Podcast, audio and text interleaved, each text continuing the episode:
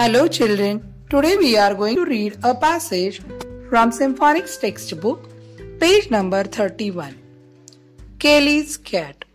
Kelly has a cat. It is a cute cat. The cat finds a ball. It kicks the ball.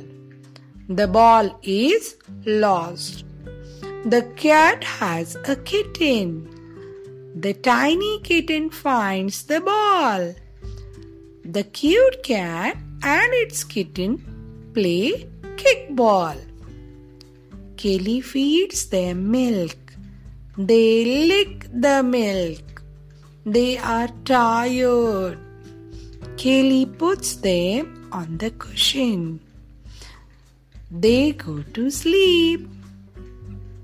Now let us see the question answers. Take the right option. Kelly has a dash. What does Kelly have? Black cat or cute cat? Cute cat. So let us stick on cute cat.